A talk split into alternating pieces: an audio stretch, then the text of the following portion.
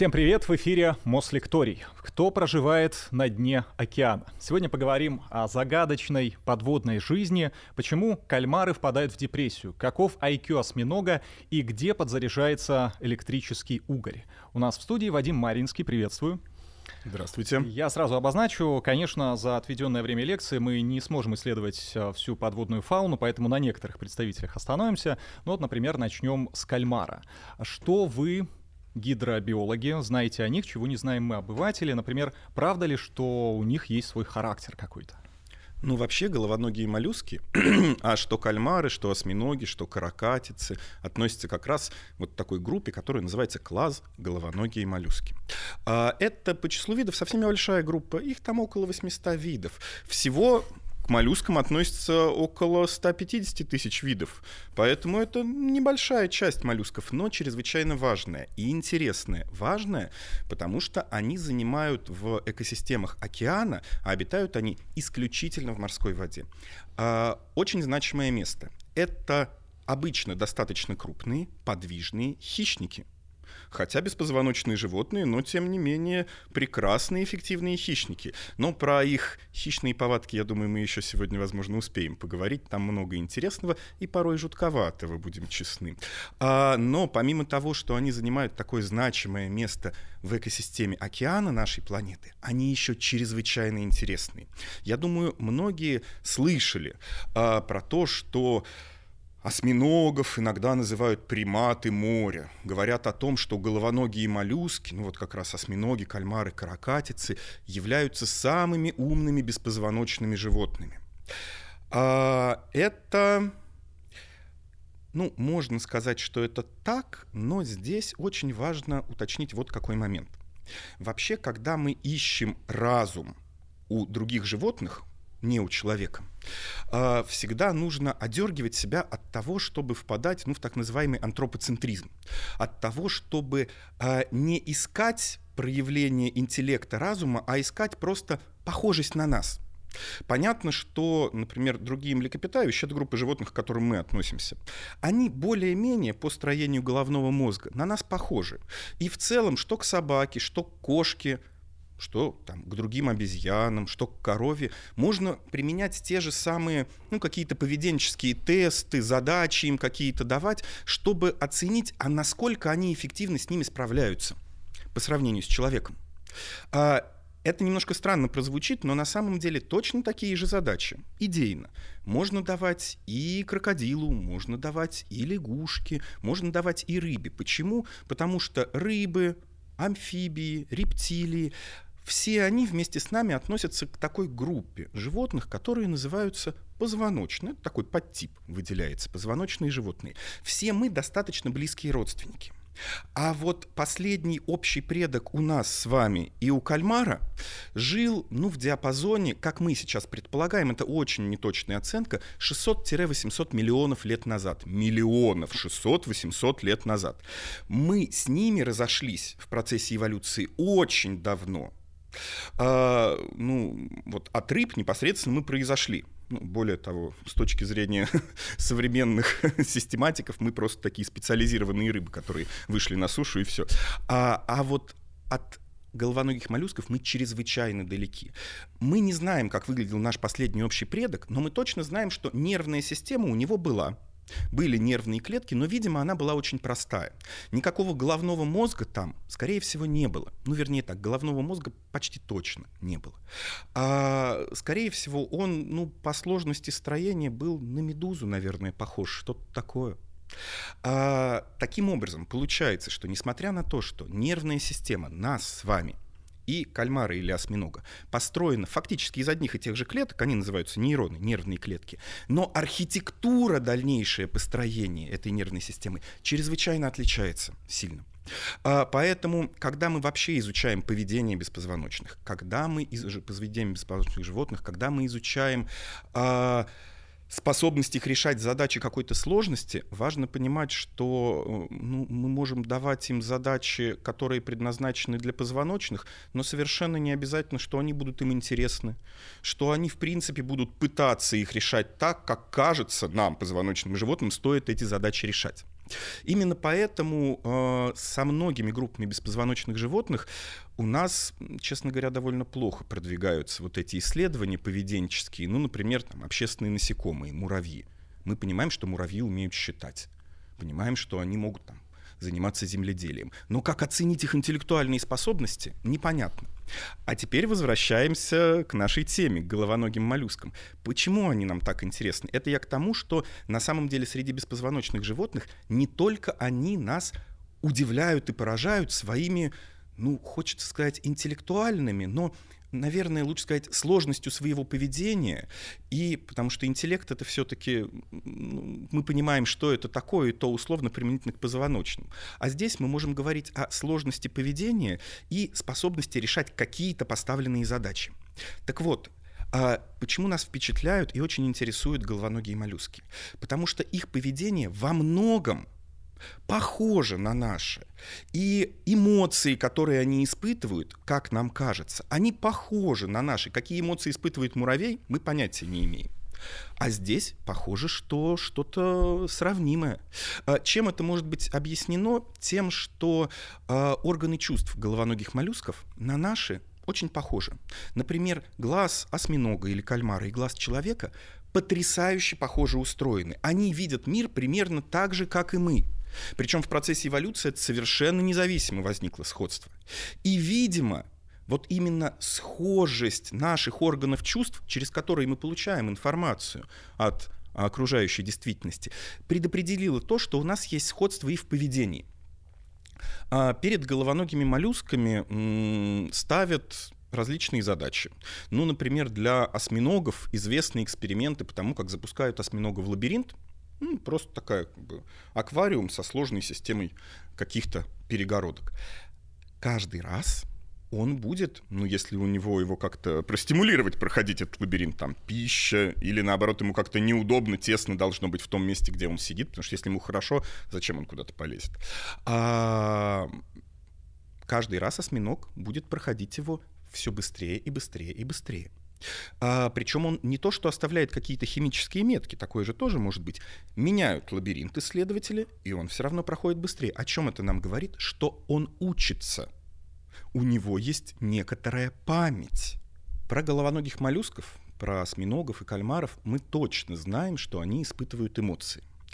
А дальше, внимание, вопрос. А откуда вот там, с теми же муравьями у нас есть проблемы. Как нам понять, что он сейчас испытывает? И здесь со стороны осьминогов и кальмаров есть огромный подарок нам. Они способны изменять э, окраску своего тела, причем делают это чрезвычайно быстро, буквально за долю секунды. У них э, в коже есть специальные клетки, э, хроматофоры, которые заполнены каким, пигментом какого-то цвета. И, соответственно, они, грубо говоря, могут их сжимать, могут растягивать, и из-за этого формировать различные пятна довольно сложного узора иногда на своем теле очень быстро. Погодите, они не единственные, кто так умеет. А это не защитный механизм, это механизм настроения, что ли, выходит? А, это, я бы сказал, комплексный механизм. На самом деле, да, они не единственные, кто так умеют, но, наверное, головоногие моллюски один из самых ярких примеров а, организмов, которые так могут делать, потому что, ну, вы можете сказать, ну, хамелеон также делает, а хамелеон меняет окраску очень медленно. Есть рыбы, которые меняют окраску. Вот на самом деле такая самая обычная рыба ротан живет у нас везде в прудах. С ней можно провести простейший эксперимент. А, посадить ротана в банку, подложить под него черный лист бумаги. Через 10 минут он станет таким почти угольно-черным. Подложить под него белый лист бумаги, через 10 минут он станет таким песочно-желтоватым. Поэтому это в живой природе встречается. Но головоногие моллюски могут это делать за долю секунды, моментально волны цветовые пускать по своему телу. А, разумеется, в первую очередь, скорее всего, в процессе эволюции это появилось именно как механизм а, для того, чтобы прятаться.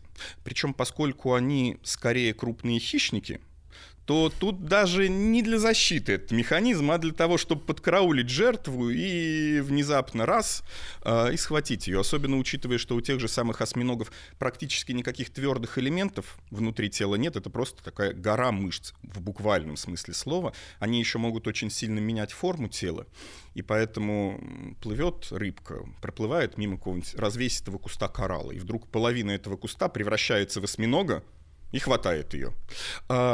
Так вот, поэтому, да, явно исходно этот механизм, способность быстро менять окраску, а, формировать какие-то цветные узоры на теле, возник как механизм для того, чтобы прятаться эффективно. Но за счет того, что у кальмаров и осьминогов такая сложная нервная система, а сложная нервная система, ну, вообще мерой сложности нервной системы мы считаем ее собранность. Ну, то есть насколько клетки собраны в, какие, в какие-нибудь скопления. Вот у нас, например, с вами очень сложная нервная система. У нас есть огромное скопление нервных клеток в голове, головной мозг.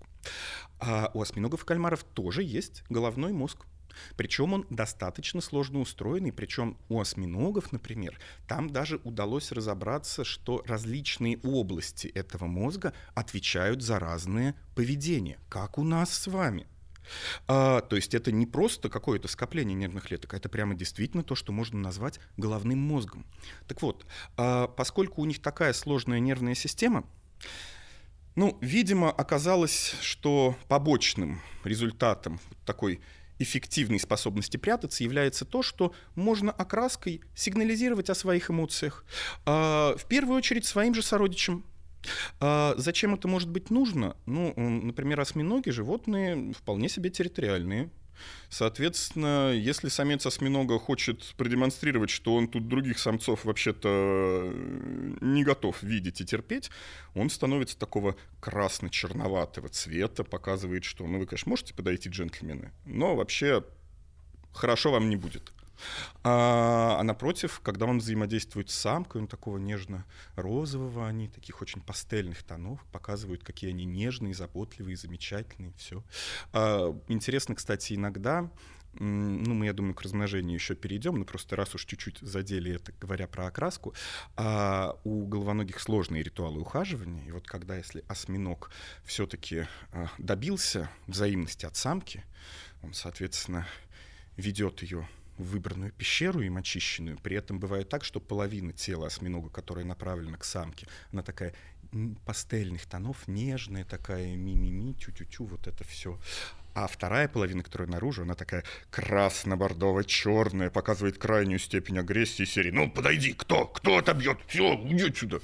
А, так вот, Соответственно, а, у кальмаров, а, в отличие от осьминогов, а, например, часто наблюдается не у всех видов, но у многих видов часто наблюдается групповое поведение, когда они должны ну, косяком атаковать косяк рыб и действовать согласованно. Здесь же тоже нужно обмениваться информацией, чтобы действовать согласованно.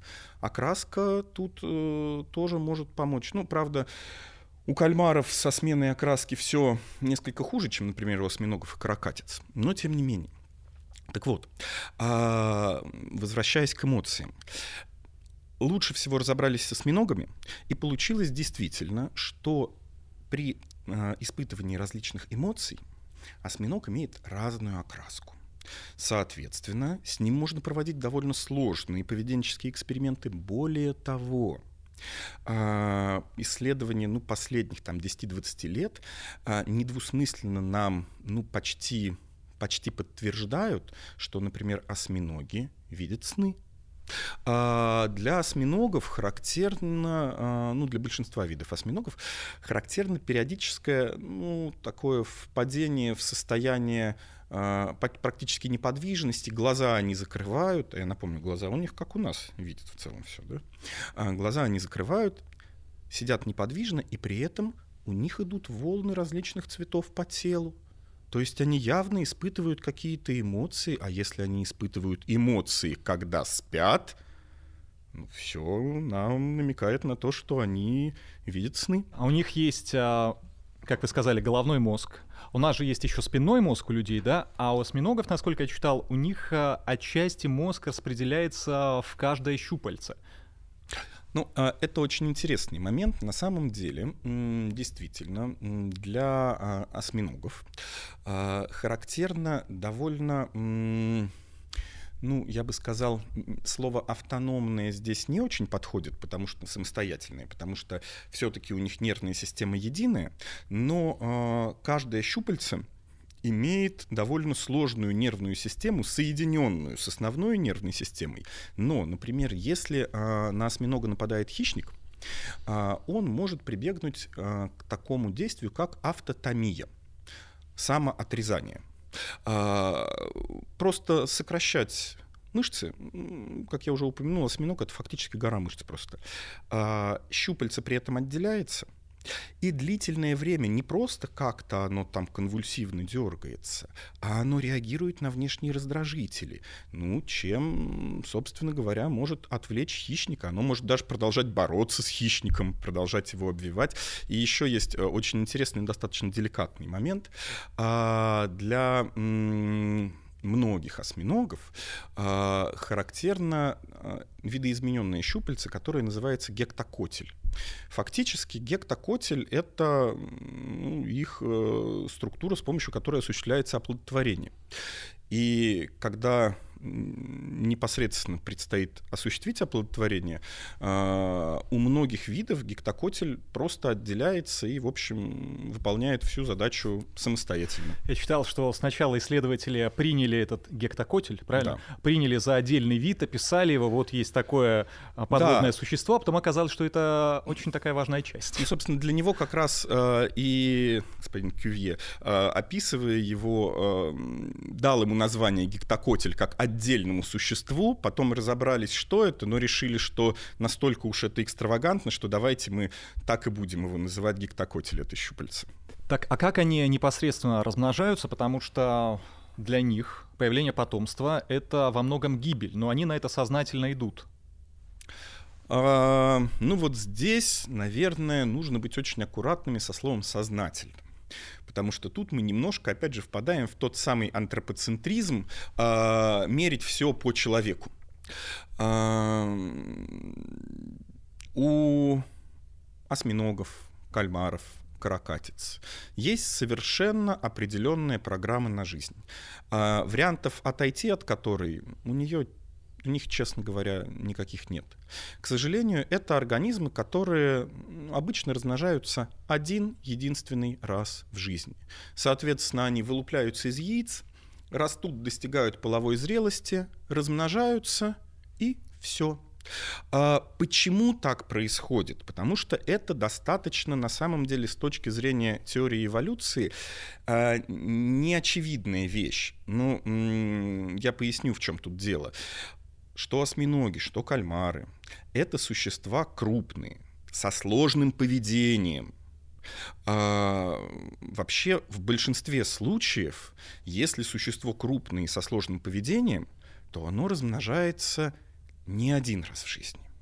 Ну, потому что раз уж ты вырос большим, раз уж у тебя сложное строение, сложное поведение, ну почему бы не использовать этот бонус для того, чтобы размножаться несколько раз в жизни. Ведь понятно, что самые уязвимые стадии в жизни у них это э, только что вылупившиеся. Это яйца, только что вылупившиеся осьминоги и кальмары. Поэтому казалось, ну ты уже вырос. Ну размножься ты несколько раз в жизни. Тем не менее, головоногие моллюски — это вот группа у большинства видов которых, для большинства видов которых характерно именно размножение один раз в жизни. А почему так получилось? Объяснений может быть несколько. Ну, вообще существуют и другие виды, э, другие виды и другие группы животных, которые также поступают, но их меньшинство. А, объяснения могут быть следующие. А, ну, например, объяснением может быть то, что это защита от того, чтобы они не съедали собственную молоть. А, возможно, в процессе эволюции, ну как-то ведь а, тут еще важно помнить, что эволюция — это не движение из точки А в точку Б. А, интуитивно может показаться, что процесс эволюции — это вот когда существо недостаточно совершенное, вот оно стремится к тому, чтобы стать совершенным. Но на самом деле эволюция — это же случайный процесс, там есть некоторый набор вариантов, какие-то из них оказываются более выигрышными в данной конкретной ситуации. Вот и все. Поэтому порой эволюция действительно приводит к довольно странным комбинациям в плане решения каких-то э, довольно простых, казалось бы, задач через очень-очень-очень нетривиальные э, какие-то действия э, в плане эволюции. Вот, собственно говоря, похоже, что с головоногими моллюсками что-то такое и получилось. И, видимо, из-за того, что они размножаются обычно один раз в жизни, то все их сложное поведение, вся их сложная нервная система, вся их эмоциональная сфера, э, она не приводит, не знаю, к тому, чтобы они там цивилизацию создали или что-нибудь такое. Ну, когда ты после размножения погибаешь, а размножаешься ты там через год, два, три, ну, пять после того, как родился, ну, в общем, вариантов особых нет. Ну и понятно, что никакой преемственности поколений в плане обучения у них тоже нет. А, может показаться, что вообще обучение — это что-то свойственное только людям. Это не так. Например, пчелы учатся в течение жизни и становятся более эффективными, например, сборщиками. И в целом мы не можем быть уверены, что они как-то перенимают опыт у более опытных пчел-сборщиц. Но исключать этого тоже нельзя. А здесь мы однозначно можем сказать, что никакого обучения, никакой передачи опыта между поколениями тут просто быть не может, потому что поколения надежно защищены друг от друга. Каждый раз получается жизнь с нуля. Давайте к следующему обитателю перейдем. Я анонсировал, что вы нам расскажете, где заряжается электрический угорь, а, тут поправка, они живут а, только в реках. А, ну, в бассейне Амазонки, да. Раньше считалось, что это один вид, потом стало понятно, что там есть еще там, парочка близких видов. Электрический угорь вообще очень интересная рыба. А, когда мы произносим слово «рыба», мы представляем себе кого? Ну, карася, золотую рыбку, осетра кто-то себе представляет, да, акулу представляют себе иногда.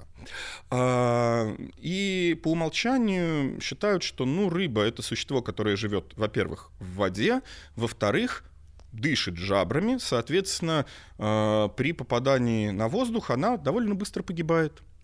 Но на самом деле рыбы это самая разнообразная группа позвоночных животных. Мы уже упоминали, что э, вот, рыбы, амфибии, рептилии, птицы и млекопитающие, все вместе они образуют так называемый подтип позвоночные животные.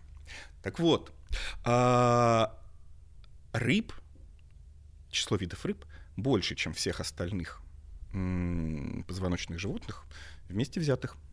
А, и на самом деле рыбы — это чрезвычайно разнообразная группа. И среди них есть а, такие странные, как, например, электрический угорь. А, причем, ну, первое, что приходит в голову про странность его, то, что он бьет током, на самом деле есть, мы к этой, обязательно к этому подойдем. Но есть еще очень интересно, ему обязательно нужно дышать атмосферным воздухом. Примерно раз в 5-15 минут электрический угорь должен всплыть, сделать вдох и опуститься, заниматься своими угриными делами на дне Амазонки в мутной воде. А, если ему не дать это сделать, он утонет. Бывают рыбы, это не единственная такая рыба, которые утонут, если им не давать подышать атмосферным воздухом. С чем это связано?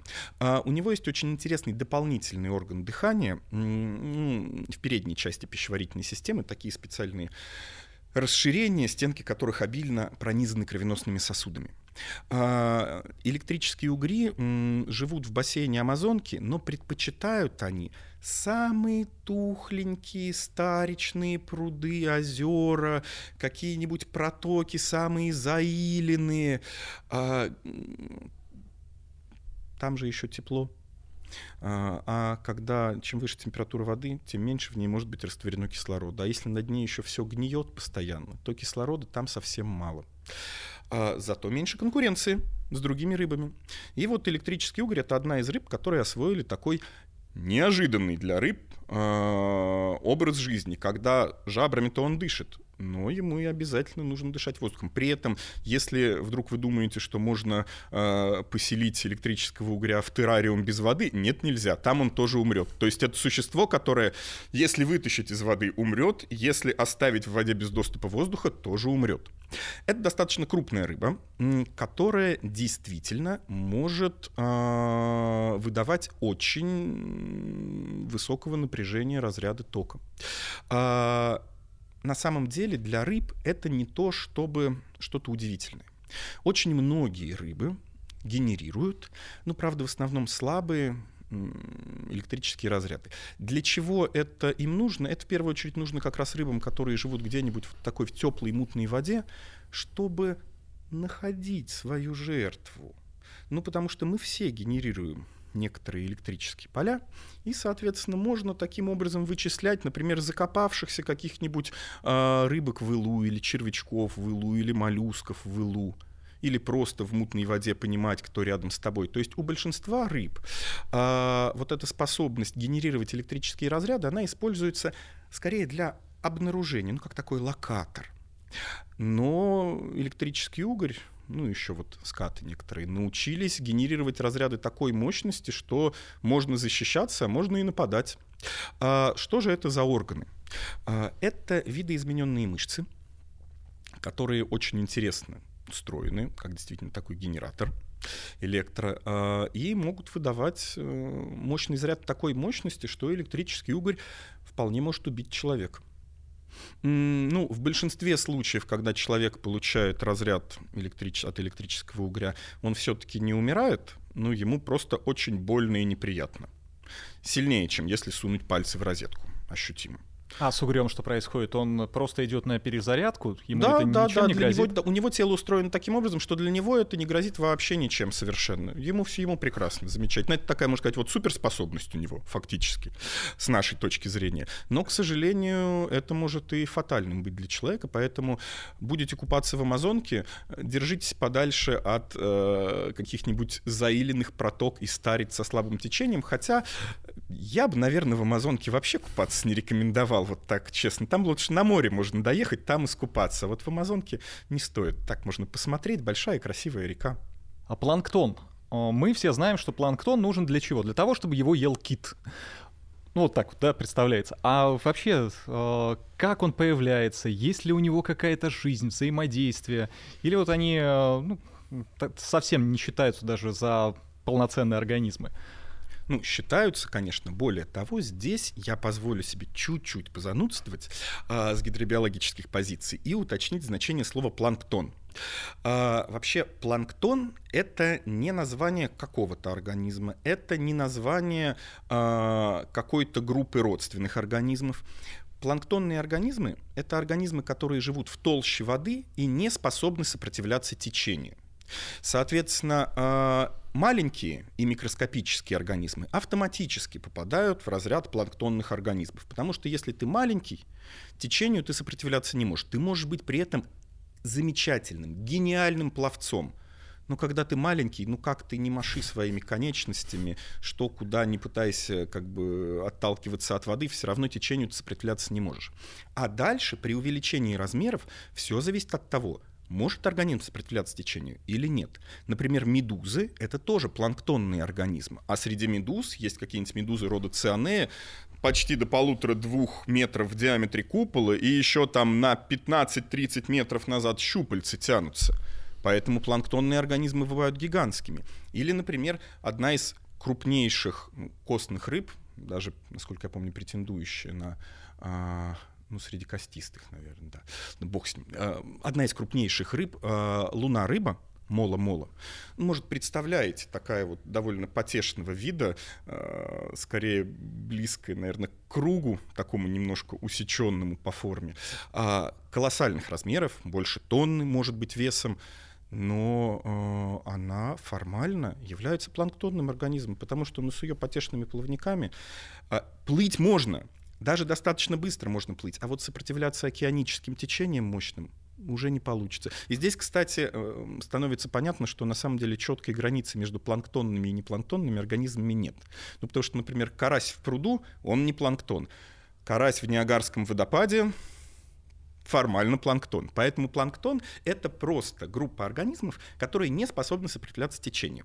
Среди них есть как крупные, которые ну, не сопротивляются они течению, так и маленькие. Ну и понятно, что большинство планктонных организмов все-таки действительно микроскопические. А что касается микроскопических планктонных организмов, то, наверное, это вообще-то одна из самых важных групп организмов на планете Земля. Почему? А, потому что, ну, например, в океаническом планктоне присутствуют как различные микроскопические животные, так и огромное количество микроскопических одноклеточных э, других организмов, самых разных групп, в том числе среди них присутствует большое количество одноклеточных фотосинтезирующих. Это те организмы, которые, используя энергию света, создают сложные вещества органические и в качестве побочного продукта этого процесса выделяют что? Кислород весь кислород в нашей атмосфере, все 21,5% выделен живыми существами как побочный продукт вот этого процесса фотосинтеза. И значительную часть вот этой продукции внесения кислорода в атмосферу выполняют как раз фотосинтезирующие планктонные организмы в океане. Более того, а, именно планктонные микроскопические организмы в океане и являются основой пищевой цепи. Именно от их количества зависит, сколько там рыбы может быть, сколько различных других организмов, сколько тех же самых кальмаров, например, которых люди добывают. Поэтому э, мы можем делать потрясающую вещь. Мы можем, например, э, зачерпнуть определенный объем воды в какой-то части океана, посмотреть, какое количество там различных групп планктонных организмов и предположить, сколько в, этом, в этой части океана может обитать организмов, которые питаются таким образом, организмов, которые питаются другим образом. И в том числе, например, сделать из этого э, вывод о допустимом количестве вылавливаемой рыбы или вылавливаемых кальмарах, или вылавливаемых каких-то других организмов, ну, чтобы мы выловили не всех. А то, знаете, если всех выловим, то кушать будет нечего. То, что вы рассказываете, это же легло в основу доказательства, что не существует лохнесского чудовища, потому что анализ воды показал, что оно бы там просто не смогло выжить. Да, абсолютно верно. Это когда как раз в 70-е годы 20 века э, ученые-экологи, и в том числе гидробиологи. Гидробиология — это фактически водная экология на самом деле. А, очень увлеклись математическими моделями, вот как раз посчитать, если мы знаем, что у нас столько таких организмов здесь живет, то можем ли мы посчитать, сколько будет других и так далее, учитывая, что мы знаем, как они взаимодействуют. И да, вышла статья, где там, очередной вариант вот такой математической модели был опробован именно на озере Лохнес с тем, чтобы посчитать, а сколько же лохнесских чудовищ туда могло бы поместиться. Анализируя как раз разнообразие планктонных организмов, ну, оказалось, что от 10 до 15, тут можно сказать, ну так здорово, к сожалению, нет. Такие крупные организмы такой маленькой популяции жить бы не, не смогли. Поэтому, увы, лохнесское чудовище там, по крайней мере, на постоянной основе.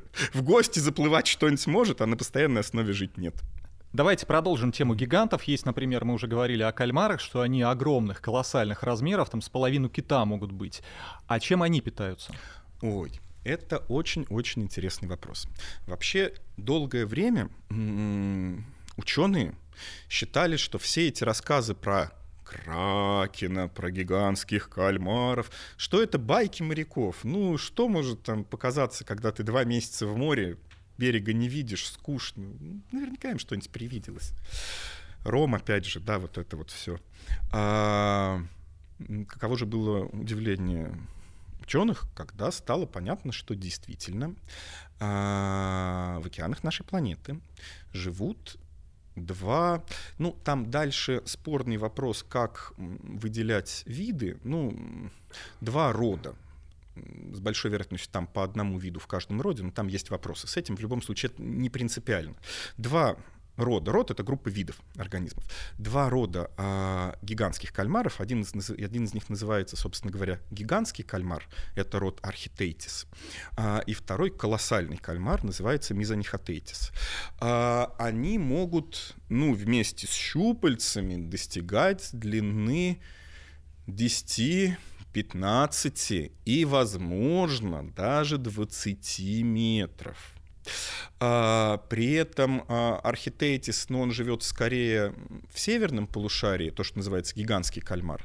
И он при вот этих огромных размерах тела, у него довольно такое не очень мускулистое тело, он немножко такой желеобразный. И он может достигать веса там 150-200 килограмм. А вот мизанихотейтис, колоссальный кальмар, который живет в а, полярных областях южного полушария, в океане, разумеется, а, может достигать веса почти полутонны. Это прям такая мускулистая 15-метровое чудовище фактически.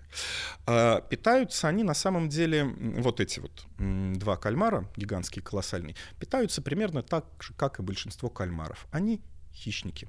А, и вот здесь немножко жутковатое про кальмаров. Вот мы обсудили, какие они умные, замечательные, общительные, ну иногда там могут друг с другом конфликтовать, но а, на самом деле это машины для убийства. Просто.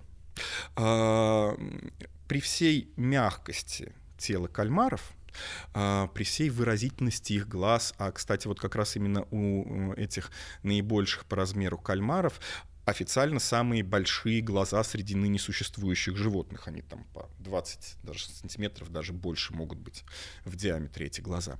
А устроены как наши практически. Так вот, а, при всей их вот этой замечательности, симпатичности, их ротовой аппарат — это, это жутко. А, во-первых, у них есть плотный клюв, выглядит действительно как клюв просто из такого вещества хитина.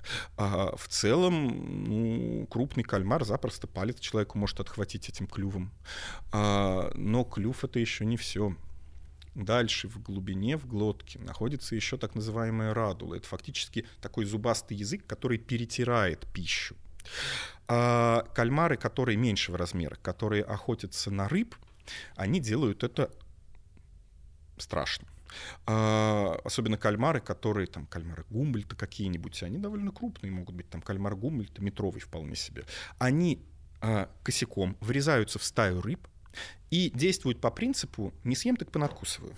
Сначала они как можно большему числу рыб перекусывают позвоночники, а затем вальяжно так плавают, выбирают, кого они все-таки будут, есть кого не будут. Ну, зачем гоняться за рыбами? Ну, быстренько сначала поубивать как можно больше, и затем потихоньку уже выбирать, кто из них самый аппетитный, кого они успеют съесть до того, как они опустятся на дно. А, что касается крупных кальмаров, они тоже являются, ну вот архитейтис и мезонехотейтис, а, хищниками, но про их пищевое поведение ничего не известно. То есть кем они питаются, это должен быть кто-то большой непонятно. А, давно существуют легенды про то, что они нападают на кошелотов, что они как-то их разрывают. А, эти легенды, видимо, действительно имеют под собой некоторые основания.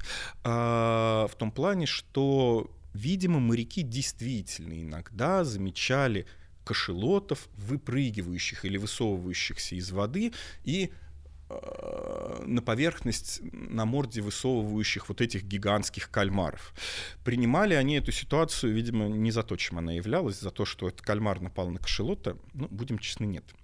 А, гигантские колоссальные кальмары, звери, конечно, мощные, и при встрече с человеком ну, проблем расправиться с человеком у них не будет. Правда, человек с ними никогда не встретится. Они живут на больших глубинах. Почему мы про них так мало знаем? Потому что все особи, которые мы находим, это либо мертвые, либо умирающие особи, всплывшие или выкинутые на берег просто.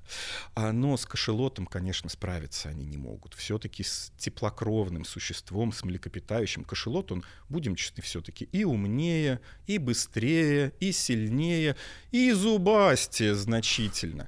А, судя по всему, кашелоты как раз такими кальмарами питаются. А вот это поведение, когда кашелот там может высунуть его на поверхность, а, скорее всего сопряжено с тем, что, ну, если кашелот схватит, не знаю, 200-килограммового кальмара, тот его повредить-то все равно может. Но а, у кашелота есть замечательное преимущество. Он может довольно быстро опускаться на большую глубину и подниматься без риска испытать повреждение тела из-за давления. А, ну, у китов и кашелотов есть специальные, довольно сложные механизмы, которые позволяют это делать. Ну, это совершенно отдельная тема, сейчас не будем на нее заходить, но, в общем, они так могут. А кальмар, он все-таки, ну, пусть и очень мускулистый, но скорее желе, Соответственно, если резко кальмара на чай кашелот поднимает с глубин к поверхности, давление влияет, очень резко изменяется для кальмара, и кальмар, ну, как минимум, становится оглушенным. Ну, тут вот его кошелот как раз и ест. А я в завершении еще про питание глубоководных кальмаров, буквально секундочку совсем. А, эти-то ладно, но есть значительно более загадочные существа. Есть семейство кальмаров а, магнопениды. Ну, гигантскоруки, можно их перевести, наверное. А, фрагменты каких-то странных, довольно крупных кальмаров а, находили еще начиная с 19 века и понимали, что да, какие-то ошметки каких-то странных кальмаров, но непонятно, явно что-то глубоководное. А э, в конце 20 века удалось заснять на видео, и потом несколько раз еще удалось заснять на видео этих удивительных существ. А магнопениды — это э, кальмары с достаточно небольшим телом, ну, там оно обычно чуть меньше метра, может быть, что-нибудь такое. Но при этом щупальцы у них длинные и тянутся на 5, 10, а иногда даже 12-15, судя по всему, метров. Причем э, все разы, когда их зафиксировали на видеокамеры глубоководных аппаратов, это выглядит ну вот прямо как из фильма ужасов, что вдруг в луче аппарата появляется относительно небольшой кальмар с такими очень красивыми двумя плавниками по бокам он ими колышет, а дальше он проплывает, а щупальца его не заканчиваются, они тянутся, тянутся, и они практически неподвижны, такие нитевидные. Что он ими делает, ну, хочется предположить, может, он их как сеть использует, да, фильтрует ими, но что и кого, даже, честно говоря, особенных идей нет. Может быть, он думает, что это красиво. Мы же говорили, что у них есть характер, Вполне да, возможно. и мысли, и чувство прекрасного. Так все-таки кальмары, они могут приуныть, впасть в депрессию. А, это чрезвычайно интересный вопрос. Вообще у нас есть целый набор данных, которые а, позволяют нам с осторожностью, ну, но сделать э, вывод, что э, головоногие моллюски, такие как осьминоги и кальмары, могут испытывать, ну, психологическую боль, страдать именно эмоционально страдать Похоже, что действительно могут. Более того, для кальмаров показано э, довольно... Ой, всегда я это рассказывать опасаюсь, потому что салат с кальмарами это же так вкусно. Кальмары на гриле это же так вкусно. Еще, знаете, сушеные кальмары бывают. Вот, а просто после всех этих рассказов их становится чуть-чуть, чуть-чуть сложнее ну не то, что сложнее есть, а сложнее наслаждаться их вкусом. А, я уже упоминал, что, что у кальмаров, что у осьминогов довольно сложный ритуал ухаживания. Причем он действительно очень сложный, он может, там ухаживание может идти по разному набору сценариев и так далее. А, и кальмары, когда начинают ритуал ухаживания, если у них все получается — самка считает, что ритуал ухаживания со стороны самца был ок, а самец считает, что самка правильно восприняла ритуал ухаживания, тогда они приступают к размножению, но на некоторое время они образуют пару. Ну, причем вот эта пара, ну, такая, вот это настоящая любовь до гроба получается. Да. А, образуют пару на некоторое время, и вот если в этот момент их разлучить, то кальмар без партнеров впадает в депрессию, начинает переставать питаться, умирает, вот это вот все очень грустно. Поэтому да, вот теперь, когда вы будете есть салат с кальмарами, можете думать, что, возможно, именно из-за вылова этого кальмара где-то от депрессии, от тоски умер в океане кальмар. А, но здесь, опять же, что я хочу сразу сказать. Здесь нужно быть очень осторожным. А, потому что я уже упоминал, что вот главное не впадать в антропоцентризм. Главное не переносить нас на них. Да, органы чувств головоногих моллюсков похожи на наши. Видимо, из-за этого их поведение похоже на наше. Но реально, что происходит у них в голове, мы со своей-то головой, мягко говоря, еще даже не близки к тому, чтобы завершить разбираться. Что уж говорить о существах, архитектура нервной системы которых настолько от нас от, отличается от нашей.